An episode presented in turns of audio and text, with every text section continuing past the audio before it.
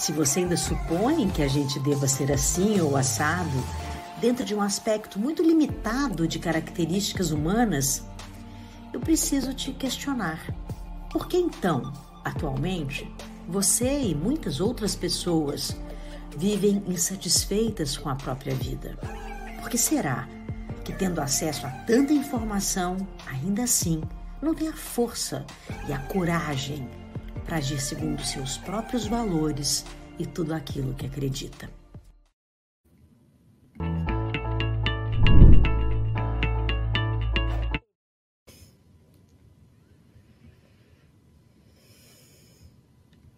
Opa, opa, opa! E põe dedinho ali, põe dedinho aqui. Uma hora eu entro sem frear, hein?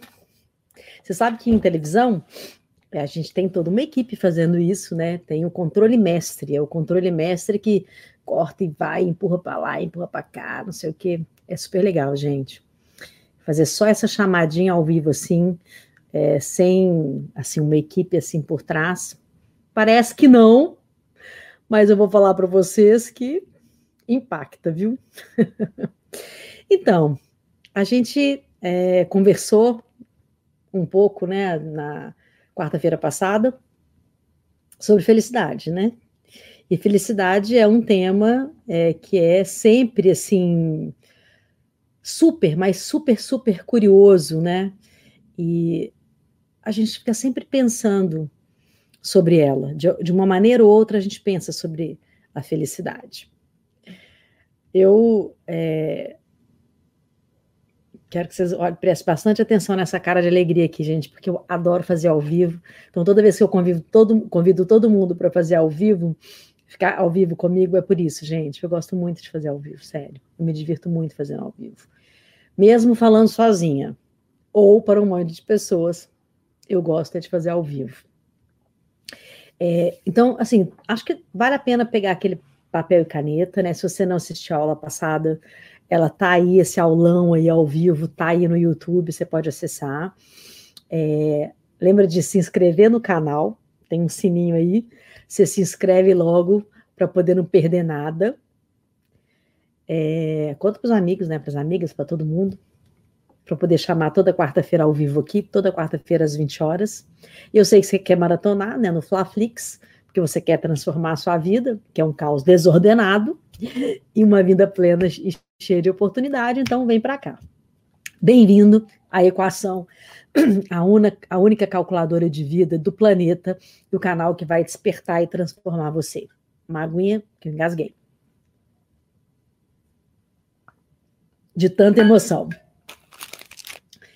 Se você não me conhece ainda, caiu aqui de paraquedas, ou me achou aí no, no Insta, me achou no LinkedIn, me achou aqui no YouTube, seja bem-vindo. Não quero invadir a sua sala, o seu escritório, a sua casa. Então, peço permissão para entrar e te convidar realmente é, para entrar nesse universo científico comigo, né? Eu gosto de desvendar o corpo, a mente, o ambiente, uma jornada muito mais plena e muito mais é, feliz nesse planetinha que a gente vive. Eu sou jornalista científica, eu pesquiso e escrevo sobre neurociências e comportamento, gestão emocional e inovação nas relações de trabalho. E hoje eu quero conversar sobre a ideia de felicidade eterna. O chat está aberto, você pode participar o tempo todo, e se você quiser perguntar alguma coisa sobre o tema, eu te respondo ao vivo. Eu acho isso bem legal, tá? Hoje eu quero continuar com aquela nossa conversa de semana passada é, sobre a felicidade eterna mas do ponto de vista da nossa sociedade, já que agora a gente já sabe como a felicidade funciona biologicamente, a gente vai entender também como nós, como sociedade, a gente vive e experiencia a felicidade. Do jeito que esse tema felicidade está hoje, eu arriscaria dizer que a busca incessante pela felicidade é uma das causas de infelicidade. Essa é a hipótese que vai me acompanhar aqui ao longo dessa conversa com vocês.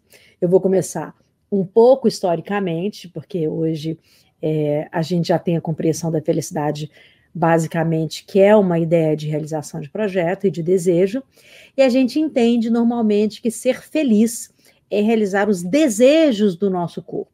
Aquela ideia de você viver cada vez mais tempo e com mais saúde para acumular cada vez mais conquistas. Presta atenção nessa frase. Anota aí. Sabe a ideia de viver cada vez mais tempo e com mais saúde para acumular cada vez mais conquistas? Pois é. Isso é a gente focar cada vez mais no eu e esquecer do outro, que está envolvido em todas as etapas dessa desse caminho de vida e dessa possível felicidade. Isso é algo que a gente tem é, que prestar atenção e a gente tem que conquistar com outras é, com outros aspectos, né? É, tem uma coisa muito curiosa que uma das consequências disso para as pessoas mais jovens, olha que interessante isso, gente. Saiu até uma matéria muito recente é, no, sobre um curso, olha o impacto, um curso na Coreia do Sul sobre namoro. Gente, é um curso normal, tá? Tipo pós-graduação, tipo curso de extensão. É um curso dentro de uma faculdade, oferecido por duas universidades importantes da Coreia do Sul. Dongkook University e Kyung-hee University. Eles desenvolvem os alunos para liderarem é, é, melhor os seus relacionamentos, ou seja, é, para se relacionarem melhor. A ideia não é um aplicativo, não é casar ninguém, é pelo menos não ainda, né? Não dentro de uma universidade. Mas sim treinar os alunos em várias tarefas que você e vários skills de um relacionamento amoroso. Desde como marcar encontro, marcar uma relação a longo prazo, manter a relação, se comunicar de maneira clara e afetiva com seus parceiros. Eu até separei aqui é, a proposta do curso, né, que está descrito nas universidades, para vocês verem que interessante isso. Aonde nós chegamos com o distanciamento emocional.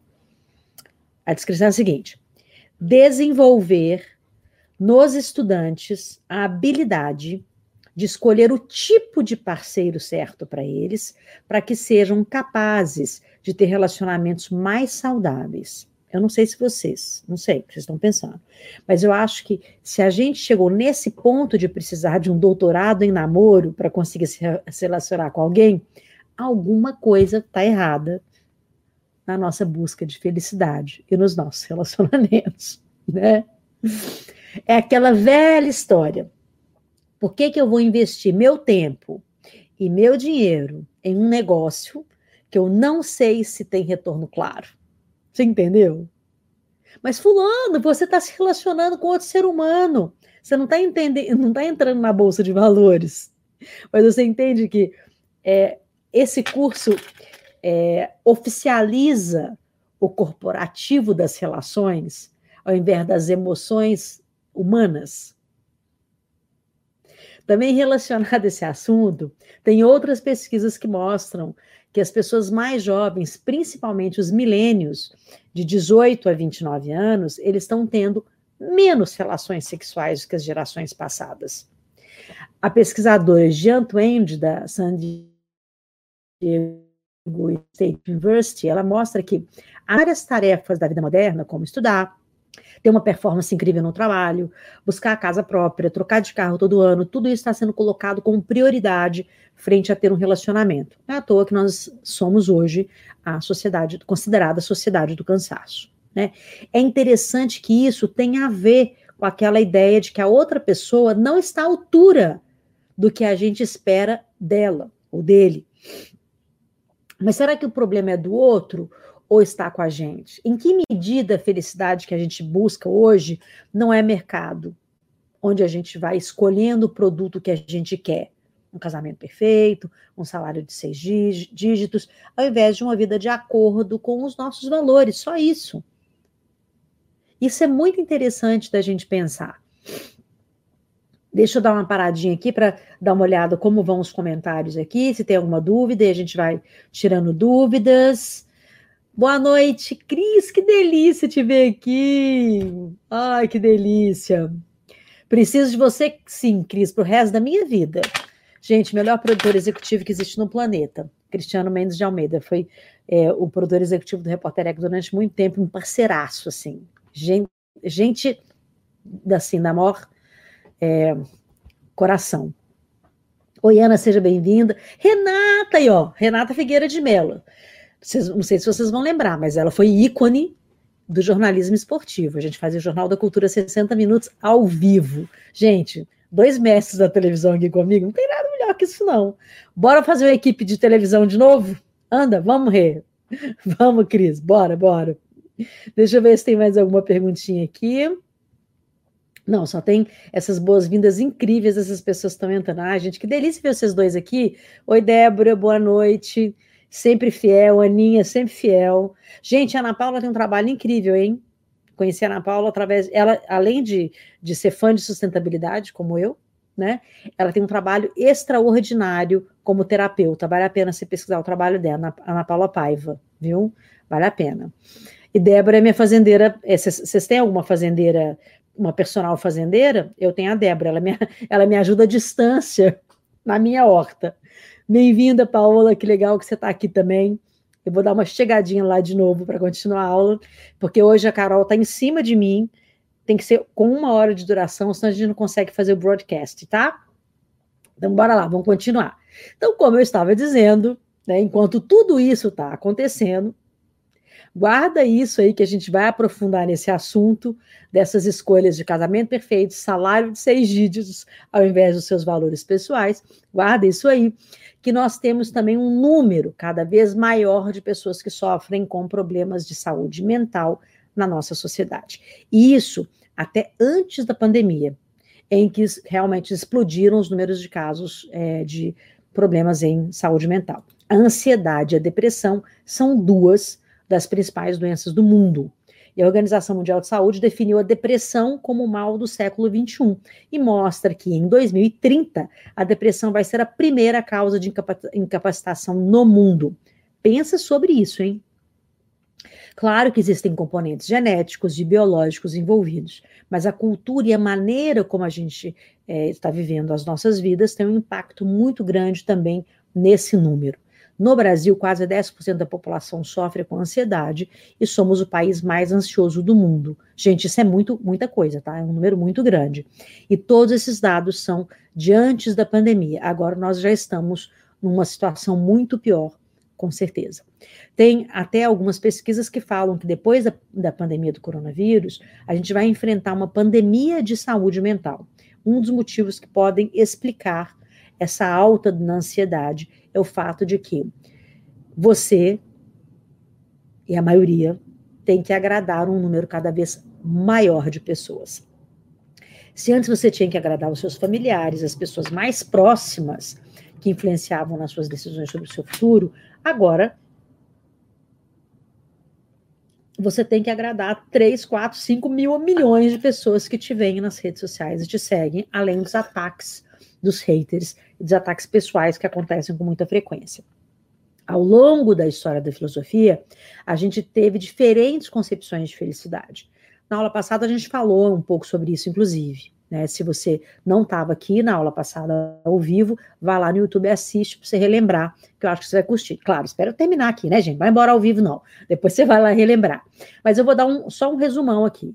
Na Grécia Antiga, o berço da filosofia moderna, de grande parte dos nossos conhecimentos ocidentais, né, hoje em dia, os filósofos tinham dois conceitos diferentes do que é a felicidade. A primeira delas é a felicidade hedônica, que seria o prazer que a gente tem dos estímulos que recebemos do mundo externo, como comer um prato delicioso, escutar músicas incríveis, é, comer chocolate, apreciar filmes e obras de arte lindíssimas, e tudo que está relacionado com as nossas necessidades mais básicas. Isso seria a felicidade hedônica. Mas porque esse sentimento de felicidade é passageiro, será que é nisso mesmo que mora a felicidade de verdade? Eu até usei um, exemplo que eu vou usar aqui de novo, que é o, um pedaço de bolo incrível. Gente, aliás, uma vez aconteceu isso comigo, sério. Eu comi um pedaço de bolo de uma doceria que tinha aqui na Granja Viana, que fechou. Você sabe quando você coloca o, pedaço do bolo na boca e você fica assim, gente, eu ficava balançando a minha cabeça, assim, sabe? E eu me lembro que eu fiquei com, com esse, essa sensação inesquecível, assim, pelo menos por 30 minutos, assim, com sabor, sabe, assim, acordei no dia seguinte, nossa, aquilo foi muito legal. Mas claro que isso não ficou perpétuo dentro de mim, né? Não, fiquei, não fiquei feliz a semana inteira porque eu comi aquele pedaço de bolo. O que aconteceu foi que eu fiquei vontade de comer outro pedaço de bolo igual aquele.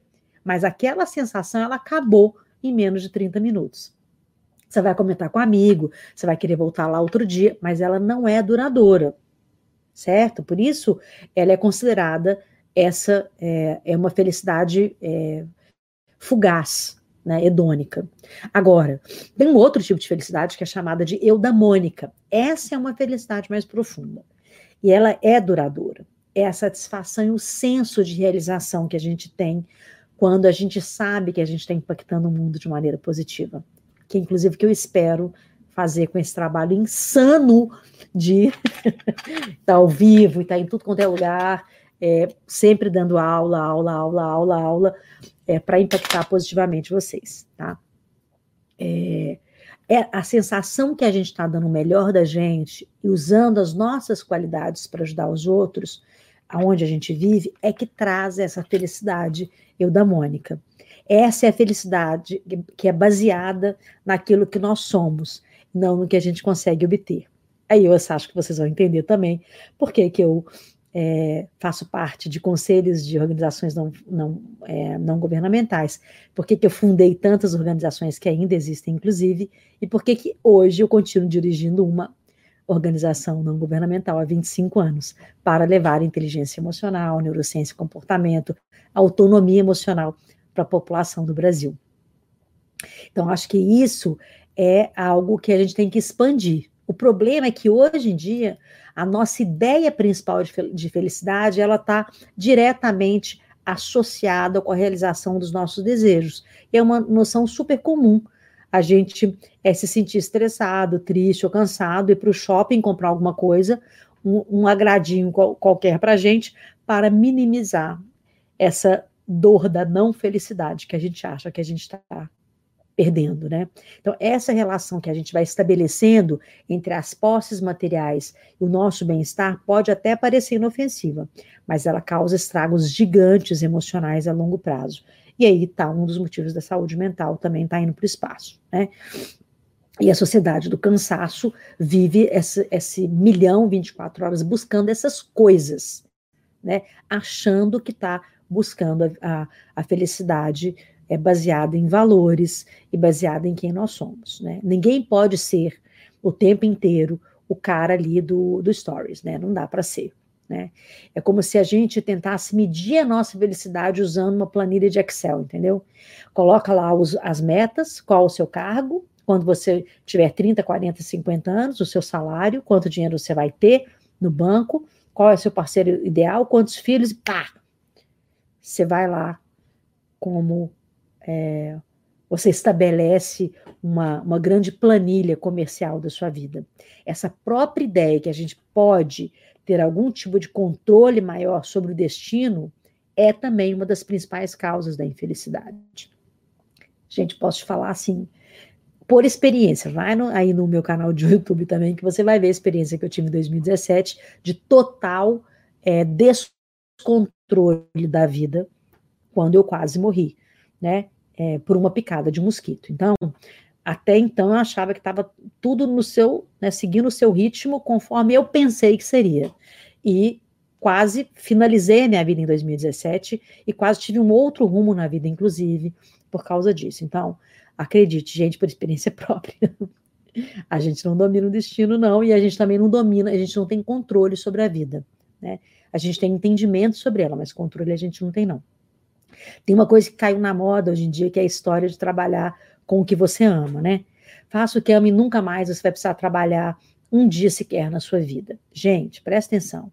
As pessoas elas não percebem que é que tem um perigo imenso escondido por trás dessa fala e que não quer ter o sentido inteiro da sua existência é, atrelado ao trabalho. Pensa sobre isso. Nossa, eu sou o meu trabalho porque eu sou feliz com o que eu amo. Isso é atrelar a existência da vida ao trabalho entende?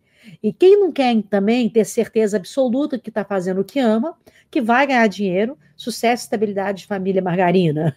Porque se a existência está atrelada a isso, ao seu trabalho fazendo o que ama, meu, está perdido, né? A vida não é assim. E nem é atrelar o trabalho à felicidade. E a e a vida também não é justa. Né? A vida é o que é. Você não, não adianta você ficar buscando uma explicação para os acontecimentos da vida, nem da religião e nem no seu cotidiano. Né? É, deixa eu vir aqui para ver, para ver aqui. Peraí, uns comentários aqui. Ah, deixa eu ver. Ah, vamos lá. Ah, desculpa, aqui a Paola, olá, olá, Renata, uai, gosto de pensar em, em escolhas de vida. Sim, escolhas. Mas escolhas, é, mesmo você pensando em escolhas, você não tem controle sobre elas. A gente não tem domínio total sobre as escolhas da vida, né? Ninguém merece viver para agradar os outros, meu, Ana Paula, ninguém merece. É, tem um doce que me dá uma sensação de felicidade. Tem, como o bolo de chocolate que eu comi na minha na loja vizinha, mas ele não é duradouro. Ele te dá a sensação de felicidade. Você usou a palavra certíssima. A sensação. A Ana Paula falou: eu me sinto feliz demais quando me sinto útil no mundo essa felicidade de sentir útil tem que ter certeza também é, de como que você está vivendo com isso. Se também não é uma, uma, uma felicidade de meritocracia. Eu também tomo esse cuidado o tempo inteiro, entendeu, Ana? Mas quando se recusam é, minha utilidade, fico mal. Não. Aí então, Ana, quando recusa sua, sua utilidade, você fica mal, então você está na felicidade que não é perene. Né? A felicidade de ser quem eu sou, ela não espera o compromisso da aceitação do outro, entende? Cristiano falou aqui, não dá para agradar a todos, gosto de fazer cerâmica, é, mas não ganho fortunas. É isso aí, né? E, e, esse não é o objetivo da felicidade, entende? A, a, claro que eu não tô, eu não tô fazendo uma defesa do dinheiro aqui, de ser pobre ou de não é nada disso, tá? O que eu quero dizer é que a felicidade ela não está atrelada a um, um recurso finito ela está atrelada no sentido de viver, né? Então, fazer a cerâmica, é você é, passar pelo processo, é, vender ou não para uma pessoa, é o processo em si, não é o final, né? A, a Fabiana falou o seguinte: aprendi que não temos controle sobre tudo. Pelo jeito mais doido, é, imagino que o meu também, o meu jeito foi um jeito muito doido de, de, nos, de descobrir é que a gente não tem controle, viu, Fabiana? Certeza. E foi doloroso pelo que você está falando, né? Eu também descobri de um jeito interessante, é, doloroso, claro, ninguém fica feliz no hospital, é, como eu fiquei em 2017, mas tem todo um contexto aí, né? A Renata está perguntando: você é feliz? Eu sou muito feliz, mesmo. Assim, eu tenho uma, um sentido de felicidade de, de uma maneira, a, da forma que eu vivo, né? eu, eu vivo de uma forma mais afastada, é, mais silenciosa, mais entre as plantas e a horta, e produzindo conteúdo interno ou externo. Né? A Carolina, que trabalha comigo, eu brinco que é 24 horas, porque ela trabalha de madrugada e eu trabalho de manhã. Ela, ela tem um ritmo de trabalho que é diferente do meu. Então, brinco que a gente trabalha 24 horas. É, ela sabe que a quantidade de produto que de, de texto, de livro que eu produzo e nunca vai para lugar nenhum, não impede de eu continuar produzindo. Porque o que, que me faz feliz é o processo de estudar uma coisa nova, de escrever um livro mesmo que ele não seja publicado, de escrever artigo, é, de escrever uma aula mesmo que ela não seja é, publicada nem vendida. Né? Então, é, esse processo de, de, viver dessa forma me, me, traz muita felicidade. Mas obrigada por ter, ter perguntado. Eu sinto que tem muito carinho nessa pergunta sua. Até porque quantos anos, né, que a gente está junto nessa vida, né? Fiquei muito feliz de, de é, compartilhar esse estado, sabe, de, de, felicidade com você mesmo, assim. É gostoso contar isso para você, sendo que você é, já viveu tantos momentos diferentes da vida comigo, né? A gente era tão menina, né? E participamos de tantas coisas e tudo, mas essa experiência de você produzir, porque você ama fazer isso, é como você ler um livro. Você começa a ler um livro e você não quer o livro para ler um livro para contar para alguém, né? Eu escrevo pelo mesmo motivo. Eu escrevo pelo prazer de distribuir naquelas folhas ali, ou à mão, é, ou é, assim, no computador, né? Por exemplo, vou te mostrar uma coisa, aproveitando que a gente está aqui ao vivo, vou mostrar para vocês. Olha, isso aqui É a construção de um livro, tá vendo? Feito à mão, tá vendo? Esse livro pode nunca sair, ele já ele já tá toda a boneca dele toda pronta e depois eu começo a escrever os textos, entende? Ele pode nunca sair, mas o prazer de fazer isso, sabe? De, dessa construção, é, de ver, de ver essa, essa história é uma coisa extraordinária, é muito extraordinária, né? É, a Rê está lembrando aqui que a gente encontrou com David Bowie. Eu não sei se você sabe, mas eu tive uma grande produtora de shows, enorme, na verdade. Foi considerada a maior produtora de shows da América Latina até hoje. E, claro, né, alguns amigos é, tiveram grandes momentos junto comigo quando eu era também é, empreendedora empresária na área de música, né, na noite aí do Brasil. Foi super legal mesmo, Rê. Muitas lembranças legais. Eu vou voltar aqui para continuar falando isso, tá? E depois volta aqui nos comentários de novo para a gente poder é, não perder esse ritmo dessa nossa conversa sobre felicidade. Então, vou responder tudo que vocês quiserem me perguntar aqui, tá bom? É... Sabe aquela pessoa que quer simplesmente um trabalho digno, que dê para ela sobreviver e se manter financeiramente quando ela passa mais tempo com a família, toca, toca qualquer outros projetos, é, pode não considerar o trabalho aquilo que ama? Pode. E sim, apenas um meio de viver amando as suas escolhas? Sim, também não tem problema nenhum nisso, não. Pode ser que uma pessoa, você pergunte para uma pessoa que tem um trabalho mais pesado, né, assim, ah, não sei, não estou pensando, não sei um trabalho muito pesado, não estou conseguindo é, achar um exemplo assim, mas sei lá, uma pessoa que trabalha, por exemplo, mergulhando naqueles é, navios de petróleo, ela pode falar, olha, eu ganho muito bem aqui, não é o que eu amo fazer, não, mas eu ganho muito bem aqui e tenho tempo suficiente para passar com a minha família, ou uma pessoa que trabalha com a limpeza urbana da nossa cidade, né, ela pode falar, não, não amo ficar de sol a sol varrendo uh, o chão. Ou ela pode dizer, gente, eu até gosto, entendeu? Eu vejo gente, estou entre as árvores, estou vendo as ruas, né? Então, assim, é, as escolhas são muito pessoais e a gente precisa respeitar essas escolhas, sabe? Será que uma pessoa, que é essa pessoa que eu estou falando, ela é, ela é muito mais feliz do que essa massa de pessoas que se matam de trabalhar, tentando encaixar a sua vida em algo que não faz sentido para ela, porque ela tem que encaixar nesse modelo de felicidade de posses, é, de trocas de mil coisas mirabolantes, o certificado de não sei aonde, né, o mestrado não sei aonde. Então, a gente escuda a vida inteira que tem que ser ambicioso, tem que pensar alto, tem que ganhar um bom salário, tem que ter um carrão, um cargo alto. Quais são os sacrifícios que a pessoa tem que fazer para essa conta fechar? É, essa é uma pergunta interessante. Quais são os sacrifícios que você vai fazer para fechar essa conta? Né? Você tem que saber. E se a gente chegar no final da vida desse cara e ele realmente é, saber se ele foi feliz, abrindo mão, a gente tem que saber. Então, talvez ele não tenha sido feliz.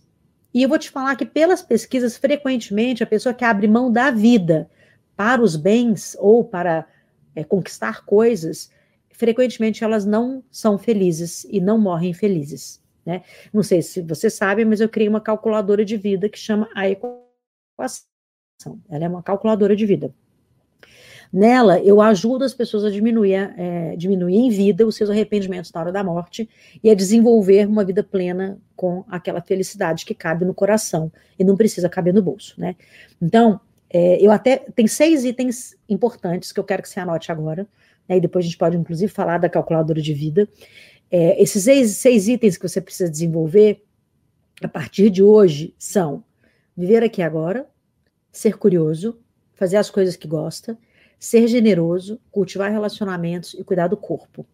Tem, inclusive, um livro sensacional da Bronnie Ware, que é uma das pesquisas que eu utilizei para a construção da minha calculadora de vida.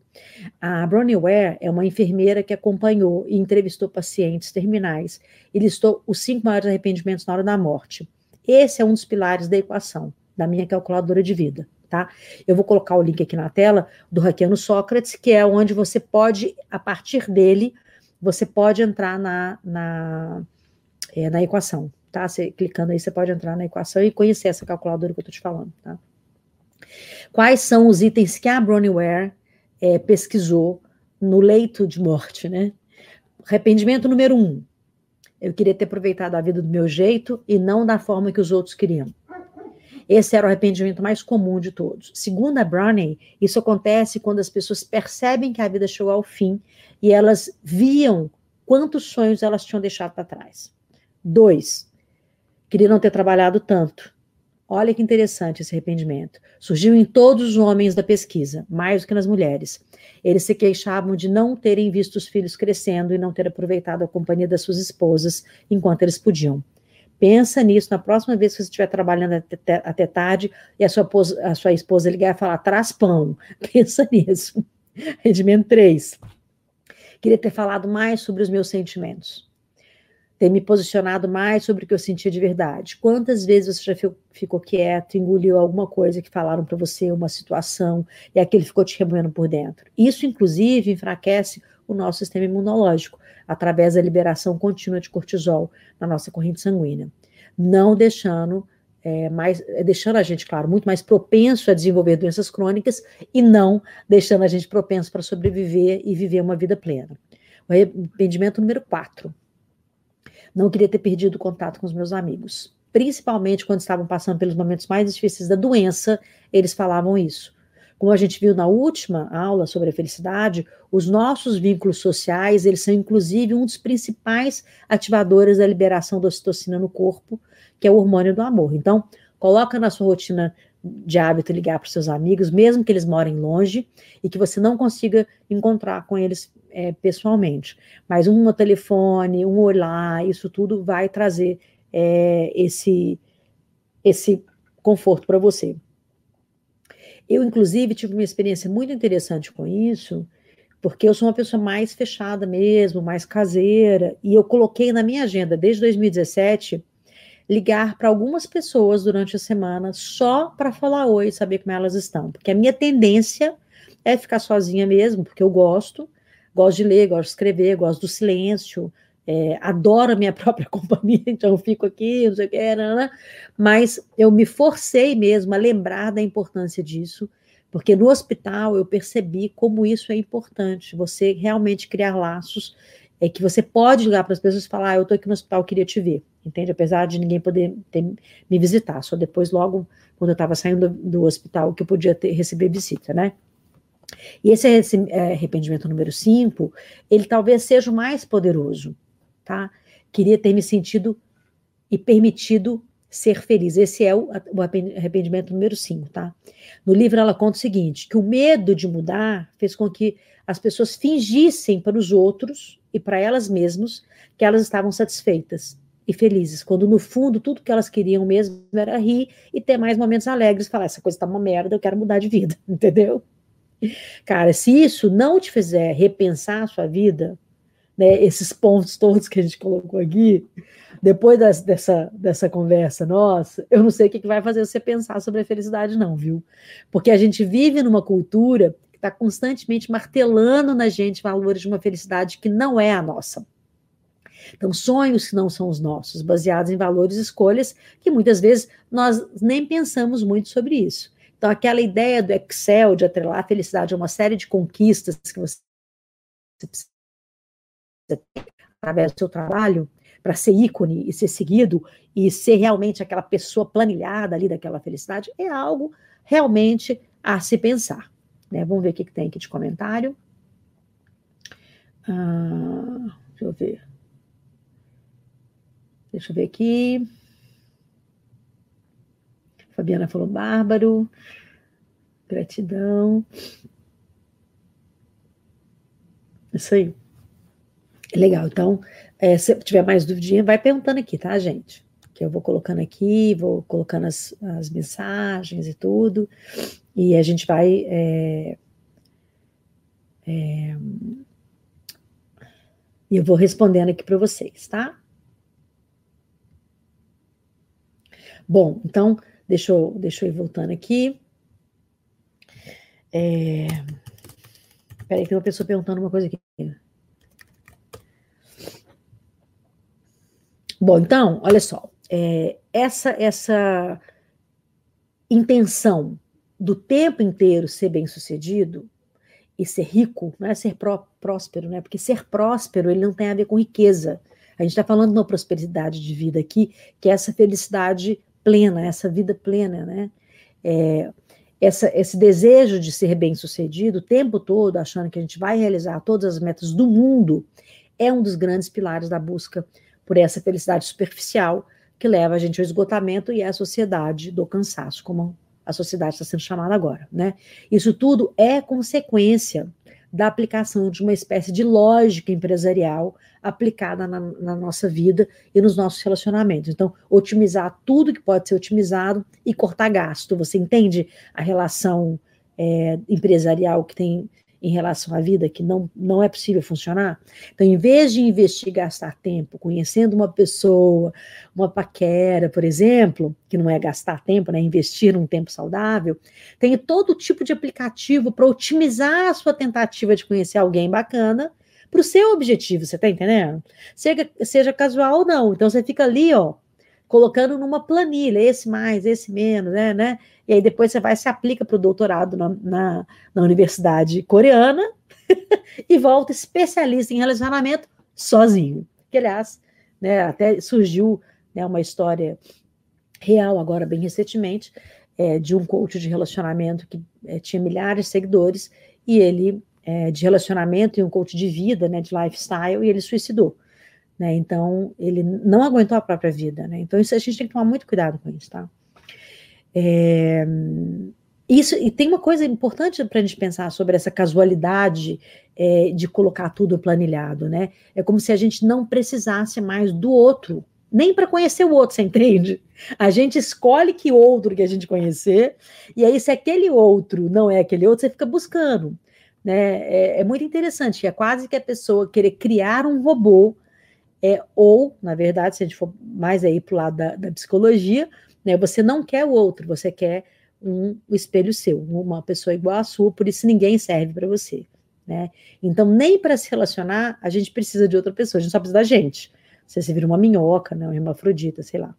Então, tem, ou se relaciona com um robô ou com uma boneca inflável. Né? Você pode escolher o que, que você quer, né? Um boneco inflável mas não é com outro ser humano, né?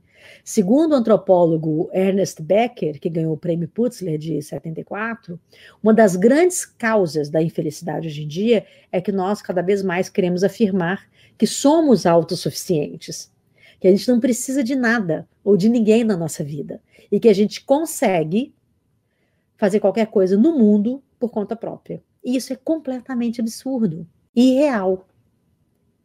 Quem me acompanha aqui há algum tempo deve se lembrar que eu fui, inclusive, um ícone da sustentabilidade no Brasil. Tá aí a Cris, né? Tá, tá o Cris e tá aí a Renata, né? Que fizeram grande, assim, muito tempo parte da minha vida. Só na televisão eu fiquei 25 anos, então eles fizeram parte muito tempo da minha vida. E a ideia de ser sustentável, de defender a sustentabilidade, não é a autossuficiência, e sim a interdependência nós todos somos interligados e interdependentes. Apoiar, acreditar e viver isso é o primeiro passo para uma vida feliz e compassiva. Mas é só olhar para a publicidade que a gente consegue ver com esse discurso do Excel da vida, entendeu? Esse que pauta a nossa sociedade nos dias de hoje. Aquela ideia de que só depende de você conquistar aquele carro da última geração, aquela casa dos sonhos, a viagem incrível, é o Excel da vida. Você imagina o sofrimento de uma pessoa que escuta a vida inteira que as conquistas que ela vai conseguir na vida estão atreladas ao esforço dela unicamente em determinada área. E se ela não fizer o que tem que fazer, ela nunca vai conseguir. E aí chega no final, a pessoa não conseguiu. Ela só conseguiu um burnout. Porque as coisas não são assim. A vida não é por mérito, a vida não é justa. A vida é a vida ela é, é de altos e baixos, ela é uma vida cheia de percalços, né? E a felicidade é um sentimento passageiro, não é uma coisa que fica com a gente o tempo todo. A pessoa saudável e feliz, satisfeita com a vida, é aquela que consegue oscilar entre os sentimentos positivos e os negativos, sem se deixar abater. Ser feliz o tempo inteiro, independente do que estiver acontecendo, é inclusive um, um sinal de adoecimento, de adoecimento mental, né? Vai lá no, no aulão da aula passada que você vai ver que eu explico isso lá. entendeu?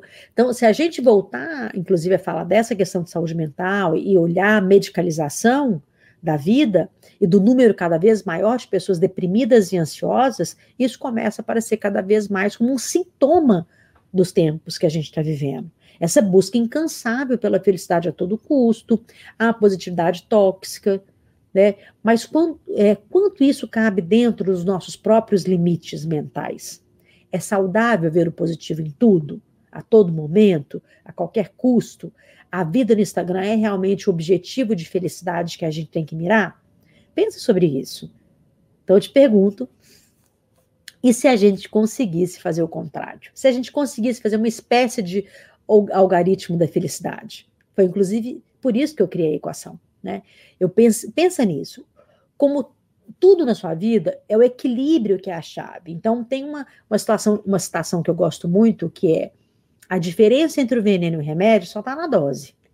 Essa frase é de um médico e físico do século XVI chamado Paracelso. E olha que lá atrás a gente já sabia dessa necessidade de ter um contraponto para as coisas da vida. Mas a gente não precisa é, pensar nisso de uma forma matemática na planilha do Excel. A gente pode pensar nisso de uma forma é, geométrica com todas as formas da vida, que são formadas de formas geométricas, né?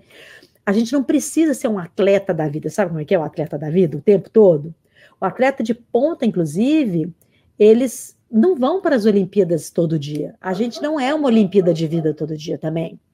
Então, você imagina essa pessoa que se prepara para um jogo, é, no momento que ele está lá no pico da performance física e mental. Esse cara vai lá, quebra o recorde mundial na especialidade dele, puta felicidade, não sei o quê, tá, tá conseguindo o máximo de tudo, mas você já pensou em quantas lesões que esse atleta teve, a capacidade que ele precisou desenvolver de tolerar a frustração, todas as vezes que ele não ganhou, a resiliência, a persistência dele, para os próprios limites. Então, a vida da gente é, é uma vida aí que a gente pode chegar a 150 anos.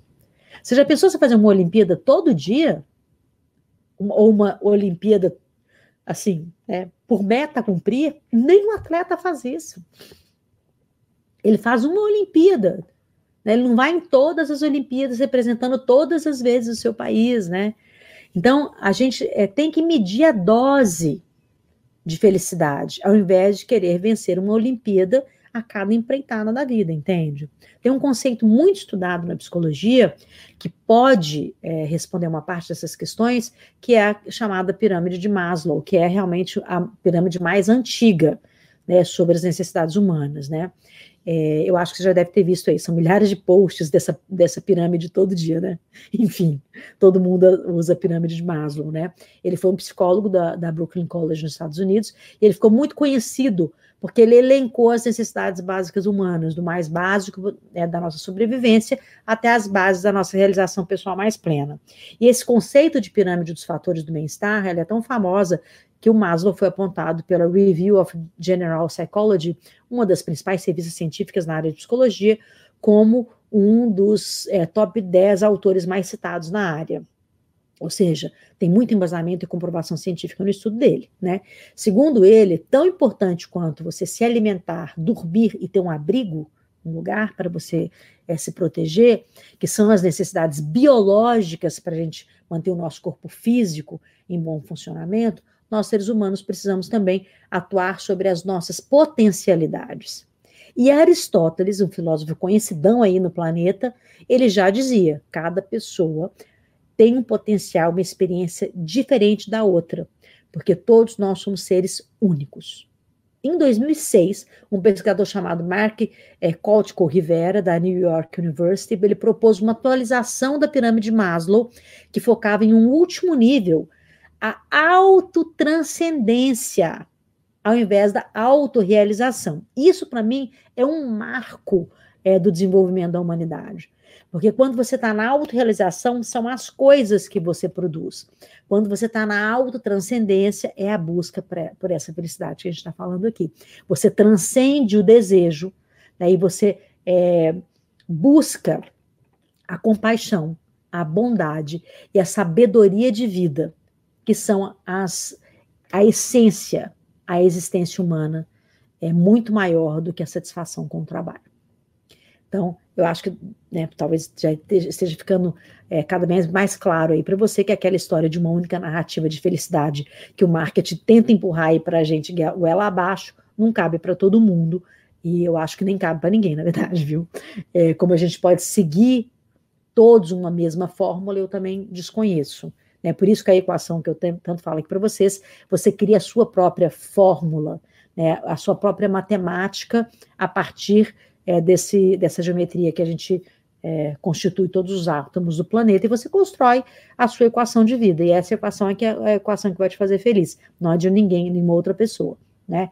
Eu acho que isso é um grande marco é, da, do, da, da, do entendimento de que as pessoas são essencialmente diferentes, experiências diferentes e aptidões diferentes. Né? A única maneira de encontrar esse sentimento de é, autotranscendência é através da observação é, de quem nós somos e das nossas referências. E é justamente esse um dos pilares da plataforma, da plataforma Equação que eu estou falando para vocês, né, que eu disponibilizo essa, literalmente, uma calculadora que você faz um cálculo lá. Tá? Tem uma outra autora que eu gosto muito, é que é a Barbara Fridson, da Universidade de Carolina do Norte. Ela tem uma pesquisa muito interessante também nesse sentido, de tentar buscar os elementos necessários que compõem a nossa felicidade. Segundo ela, estados afetivos positivos, como alegria, satisfação, prazer, têm uma função evolutiva única de nos tornarmos mais criativos, mais focados e mais resilientes. Esses estados de mente afetam profundamente o nosso corpo e nos tornam mais propensos a uma determinada ação, do mesmo jeito que a raiva é uma emoção que prepara o nosso corpo para um conflito. Um outro fator que também é apontado pela pesquisa de Fredrickson é a meditação. É isso mesmo, ela fala, é, de novo, é, e eu vou sempre trazer meditação para vocês, que evidências de várias áreas científicas, como a meditação, é, provam que ela é boa para você, sim, para ajudar a estimular os sentimentos positivos e, naturalmente, combate a depressão, ansiedade e outras sensações negativas. Além disso, a meditação, ela aumenta a nossa percepção positiva dos nossos laços sociais e melhora a nossa saúde cardiovascular. E, o melhor disso tudo, né, você pode fazer de graça, na sua casa e, claro, comigo, quando você quiser. Se a gente tiver um tempinho aí, a gente faz um minutinho de meditação e encerrar aqui. Eu, inclusive, deixei publicado ontem a gravação é, da Meditação pela Paz, que eu fiz ontem ao vivo. Vocês podem também é, dar uma olhadinha. Eu vou gravar 26 meditações esse mês e aos pouquinhos eu vou subindo ela no YouTube também, tá? E para encerrar, eu quero trazer aqui para vocês um questionamento de um autor que eu gosto demais também, o Nietzsche. Eu li tanto Nietzsche que eu fui estudar alemão para ler Nietzsche no original. Ele é um filósofo que nasceu em 1844 e tem várias obras que influenciam até hoje o nosso conhecimento e a nossa visão de mundo. Talvez uma das suas obras mais famosas seja Assim Falou Zaratustra, no qual ele apresenta um conceito muito interessante chamado eterno retorno, a grosso modo, ele perguntava assim: se você morresse hoje e a sua vida se te repetisse em todos os momentos, os bons e os maus, você se sentiria muito feliz ou muito desesperado com o seu pensamento? Esse é um exercício filosófico de pensamento que eu gostaria é, que você levasse para você. E não tem certo ou errado, não, tá? É só realmente para você é, ficar refletindo o resto dessa semana aí sobre isso, tá? E aí, você aceitaria todas as alegrias da vida, mesmo com todas as suas dores e vice-versa? Depois que você pensar, você pode procurar a resposta que o próprio Nietzsche deu para esse dilema. Para ele, para ele, a resposta está em outra ideia que ele chama de amor fati, ou amor pelo destino. Tem a ver como não só aceitar, mas ser feliz é, por poder viver essas experiências que, na sua totalidade, fazem de nós seres humanos, é o maior mérito da vida. Ah, eu acabei não aprendendo a falar alemão, tá? Para estudar o original. Mas eu continuo estudando filosofia com afinco e estudei o alemão com afinco também. É, e se você quiser saber sobre essas minhas incursões aí, sobre a filosofia na prática da vida, tem o Hackeando Sócrates, que eu coloquei para vocês aí, que é uma experiência super incrível dentro da plataforma da Equação, é uma plataforma com mais de 200 horas de conteúdo, que eu gravei, estou cada dia gravando mais, E o link está aí, está na bio também, e você pode se inspirar é, em conhecer mais sobre filosofia, mais sobre geometria, mais sobre equação e mais sobre temas como neurociência e comportamento para ter uma vida é, feliz e uma vida plena. Deixa eu ver se tem mais algum comentário aqui. Se vocês quiserem fazer uma respiraçãozinha comigo, ainda dá tempo. Vamos ver. Deixa eu ver. Hum.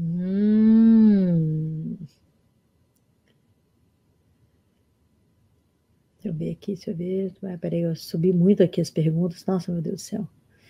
Ah.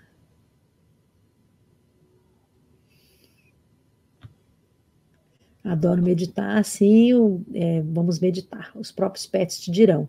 Eles são os meus melhores professores, certeza. Renata, eles são mesmo os melhores, os melhores, viu? O pet é meu guru, né? o Alok é meu guru, eu sempre falo isso. Gostei da frase, é isso aí.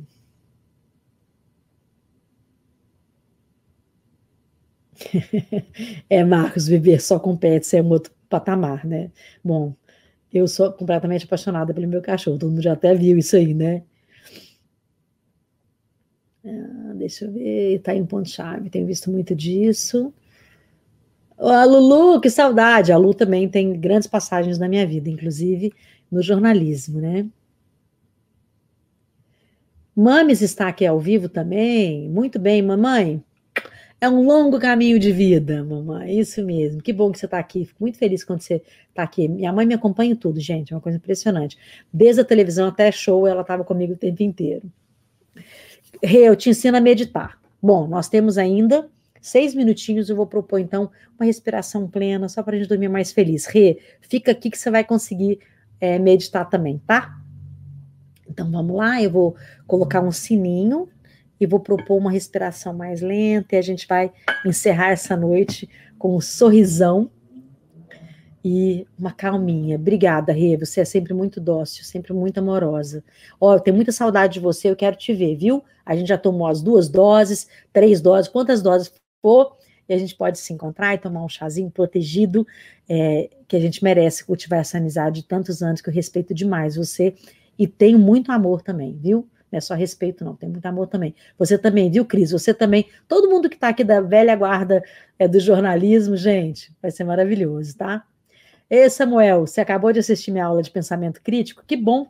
Fico feliz que você gostou, viu? É isso aí, pensamento crítico é um negócio importantíssimo. Samuel, tô, sendo, tô tendo o primeiro contato com você e estou amando, maravilha.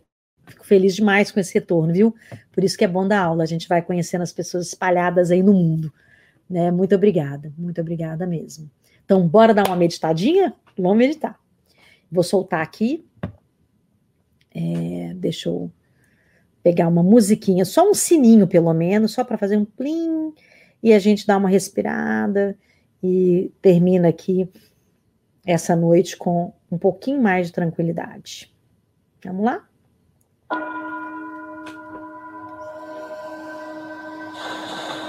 Eu quero que você feche seus olhos. Coloque as suas mãos sobre as suas coxas. Solta o ar.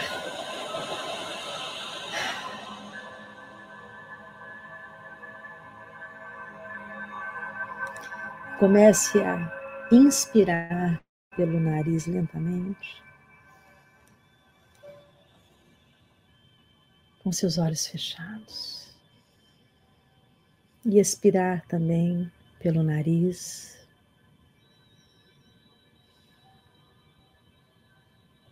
E sentir o seu corpo diminuindo o seu batimento cardíaco. Inspira.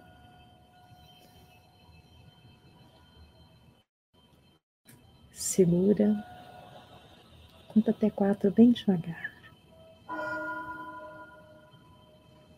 Expira segura. Conta até quatro bem devagar. Nesse ritmo lento de inspirar e expirar. Sinta apenas uma calmaria interna. Seus pensamentos sempre virão. Mas uma calmaria interna, capaz de diminuir o fluxo de pensamentos e diminuir o seu batimento E assim, lentamente, em quatro tempos lentos, você pode ficar nesse ritmo de contagem durante o tempo que você conseguir. Com leve sorriso no rosto, os olhos descansados, o rosto descansando sobre o seu corpo. E você estica. Nós fizemos o que nós chamamos de One Minute Meditation. O One Minute Meditation ele tem o objetivo só diminuir o seu nível de cortisol, aumentar o seu nível de ocitocina e proporcionar uma calma momentânea. Se você fizer a cada hora um minuto, você muda de vida. Na, dentro da plataforma Equação, as pessoas estão assistindo as minhas aulas e tudo, e a cada hora eu travo a plataforma, é automático, para a pessoa parar e meditar. Acredite, faz um bem danado mesmo. Gente, eu quero agradecer a presença de vocês. Senão a Carol vai me enforcar, porque a gente só tem um minuto, rodar a vinheta de encerramento. Não tem o Cris, não tem a Rê, não tenho os nossos milhões de produtores extraordinários aqui. Mas eu quero deixar aqui o meu muito obrigado para vocês. Na próxima quarta-feira a gente está ao vivo aqui de novo, tá? Beijo. Eu vou fazer uma chamadinha antes, eu acho que é legal. É, vocês ficam sabendo qual é o assunto que a gente vai falar. Tá bom? Beijo. Foi um prazer enorme estar aqui com vocês. Até a próxima.